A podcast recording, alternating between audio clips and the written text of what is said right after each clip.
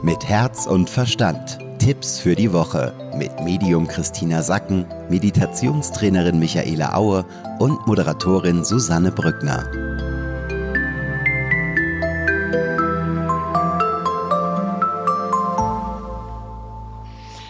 Wir freuen uns sehr, dass es heute endlich losgeht mit einem neuen Podcast, einem neuen Podcast-Format, weil so viele von euch, die immer die Energievorschau hören, gesagt haben, hey, wir lieben die Energievorschau, wir hätten aber gerne noch mehr praktische Tipps, wie wir das Ganze auch umsetzen können. Deswegen gibt es ab heute neu jeden Freitag immer die Tipps der Woche mit Medium Christina Sacken und Meditationslehrerin Michaela Aue. Hallo, schön, dass ihr da seid. Hallo, liebe Susanne. Hallo. Ja, und wir haben uns heute äh, ein Thema rausgesucht, was ja auch in der Energievorschau am Mittwoch äh, groß und ganz viel Raum eingenommen hat. Und zwar war es das Thema Konflikte, weil in dieser Woche geht es darum, dass wir zu uns stehen, dass wir zu unserer Größe stehen, dass wir zu unserer Wahrheit stehen. Und das kann natürlich dafür sorgen, dass wir Konflikte provozieren mit unserem Umfeld, ja, dass vielleicht da nicht jeder so einverstanden ist oder wir vielleicht da auch mal anecken. Und Konflikte ist ja ein Thema, was für viele auch schwierig ist. Also wer geht schon gerne in den Konflikt? Ja, wie gehe ich damit am besten um? All diese Fragen wollen wir heute klären. Und ähm, wir haben auch schon gehört, dass vor allem wir Frauen oftmals Probleme haben, mit ja, Konflikten fertig zu werden, weil uns das oft ganz stark aufwühlt, weil uns das oft auch viel stärker belastet. Und äh, bei uns Frauen ist auch die Wahrscheinlichkeit doppelt so hoch wie bei Männern, dass wir infolge von Konflikten zum Beispiel auch an Schlaflosigkeit leiden oder dass wir halt auch sehr nervös durch Konflikte werden. Und wie weiß ich jetzt, ob der Konflikt, den ich gerade habe, gut ist und ob das eine neue Ordnung und Harmonie für mich bringt oder ob es ein Konflikt ist, den ich mir eigentlich auch schenken kann, wo ich gar nicht viel Energie rein investieren möchte. Ähm, um jetzt mal im Bild der Energievorschau zu bleiben, da haben wir ja gehört, es geht darum, äh, durch den Sturm zu fahren und nicht sofort wieder in den sicheren Hafen einzukehren. Wann merke ich, dass ich gerade den sicheren Hafen anfahre, anstatt dass ich mich wirklich auf den Sturm stelle? der mich dann auch in meine volle Größe bringt. Christina, vielleicht kannst du uns da mal weiterhelfen. Ja, also diesen aus dem Konflikt rauszusegeln, das merkst du natürlich an deinem Verhalten. Das merkst du daran, dass du den Konflikt vermeidest. Und jetzt geht es aber darum, in welchen Fällen, wenn ich merke, dass ich einen Konflikt vermeide, in welchen Fällen ist das denn gerechtfertigt? Und in welchen Fällen ist es nicht gerechtfertigt? Also in welchen Fällen wäre es besser, in den Konflikt hineinzugehen, weil du dadurch eine Klärung bekommst. Ein Beispiel ist, wenn du eine längst fällige Gehaltsverhandlung führen sollst.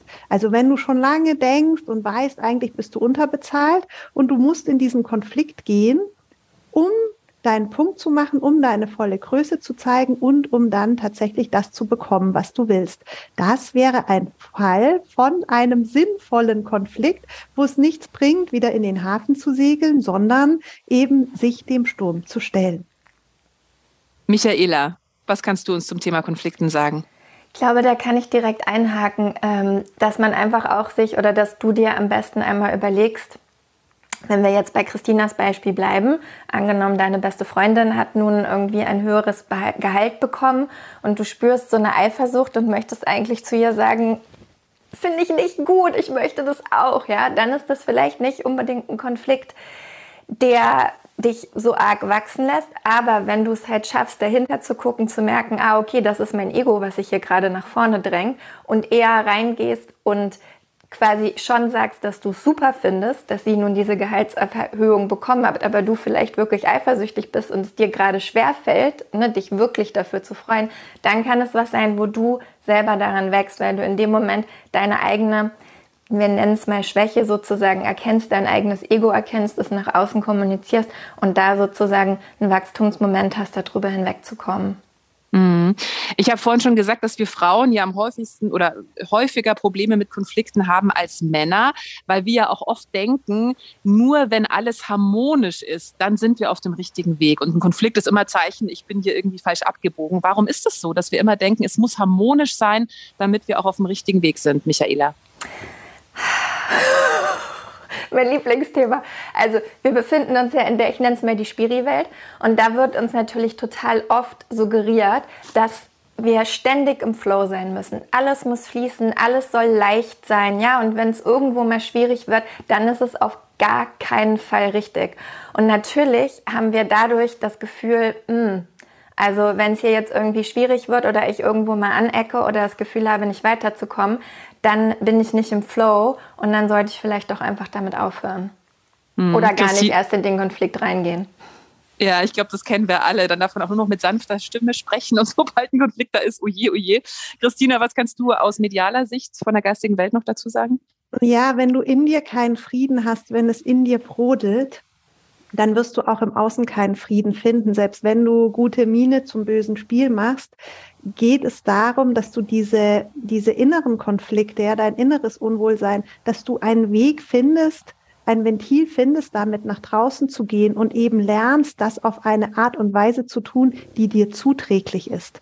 Also nochmal, es bringt gar nichts, wenn du deine Wut der äußeren Harmonie willen in dir drin behältst, denn das wird unweigerlich auch dazu führen, dass es außen wieder Konflikte gibt. Also du, du kommst überhaupt nicht dahin, wo du hin willst. Kurzfristig ja, aber langfristig nicht.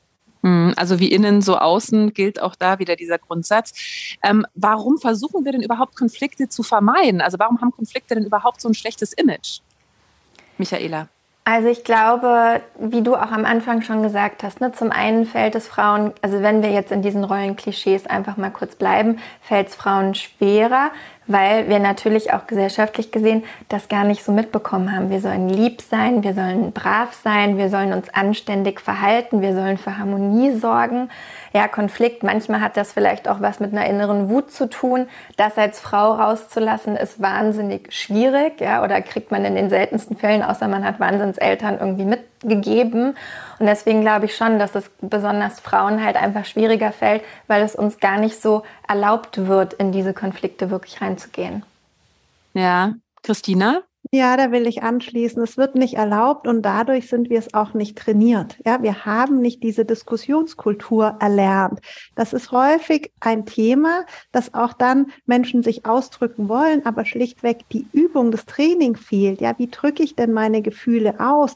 Wir haben viele Wörter für das, was wir empfinden, aber wenn die uns nicht parat sind, wenn wir nicht wissen, wie wir ausdrücken, dass wir, dass uns etwas schwer fällt oder dass wir uns angegriffen fühlen oder dass wir äh, beleidigt sind oder dass es uns zu viel wird, also all das so nur in, sage ich jetzt mal, rudimentärer Sprache vorhanden ist, dann ist es natürlich auch schwierig, erstmal sich selbst zum Ausdruck bringen. Der zweite Schritt ist dann natürlich auch in der Konfrontation das zu üben, dass du halt zuhörst, was der andere sagt und entgegnest und bei dir bleibst und nicht gleich einknickst. Also diese Diskussionskultur äh, zu trainieren und dadurch immer stärker zu werden, sachlich bleiben zu können, auch wenn man emotional äh, voll angespannt ist und dann einfach sachlich weiter diskutiert, bis man seinen Punkt gemacht hat.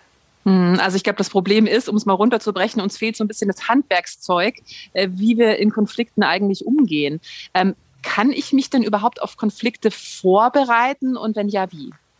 Ich liebe Listen. Ich springe direkt mal rein. Also ähm, mein Tipp wäre einfach vorher mal überlegen, um, wenn ich einen Konflikt habe, reflektieren, was ist mir wichtig, was möchte ich sagen, wie möchte ich es sagen. Also auch Stichwort Nonviolent Communication. Ne? Einfach jemandem zu sagen, du hast aber, ist vielleicht nicht so dolle und dann aufschreiben, Stichpunkte, ausformulierte Sätze, was auch immer dir dann am meisten hilft und dann im besten Fall auch diese Liste mit reinnehmen in den Konflikt und einfach mal drauf gucken, dass du auch alle deine Punkte abarbeitest und nicht in der Aufregung irgendwas vergisst.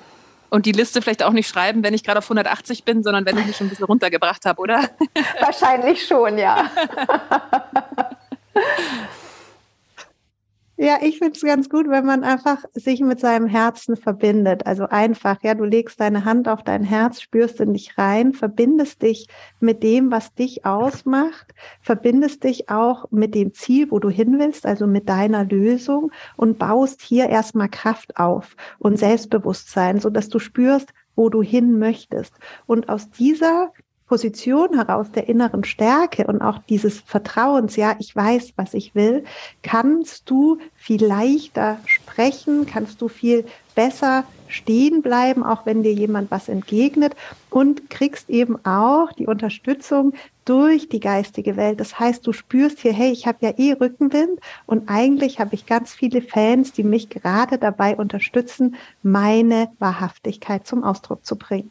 Hm, also ich glaube, zusammenfassend können wir sagen, also Konflikte zu vermeiden ist unmöglich. Konflikte sind wichtig, gerade wenn wir sagen, hey, wir wollen authentischer werden, wir wollen mehr zu uns stehen, dann werden wir über kurz oder lang irgendwo mal anecken. Das ist einfach part of the game, da werden wir nicht drum rumkommen.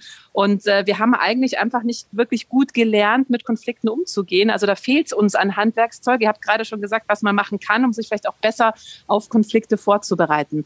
Ähm, Christina, was wäre denn für dich noch so ein Merksatz, den man vielleicht den Menschen mitgeben kann? Trau dich, steh zu dir. Michaela?